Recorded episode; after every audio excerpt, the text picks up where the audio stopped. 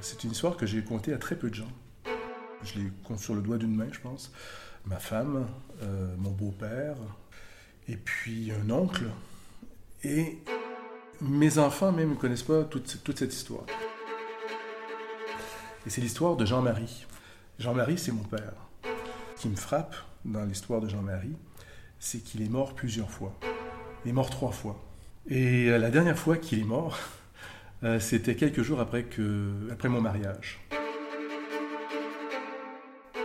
À la vie, à la mort, troisième saison. Pour découvrir l'histoire des trois morts de Jean-Marie, je vous donne rendez-vous à partir du 12 avril sur toutes les plateformes de podcast. À la vie,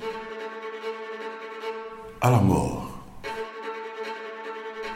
À la vie, à la mort.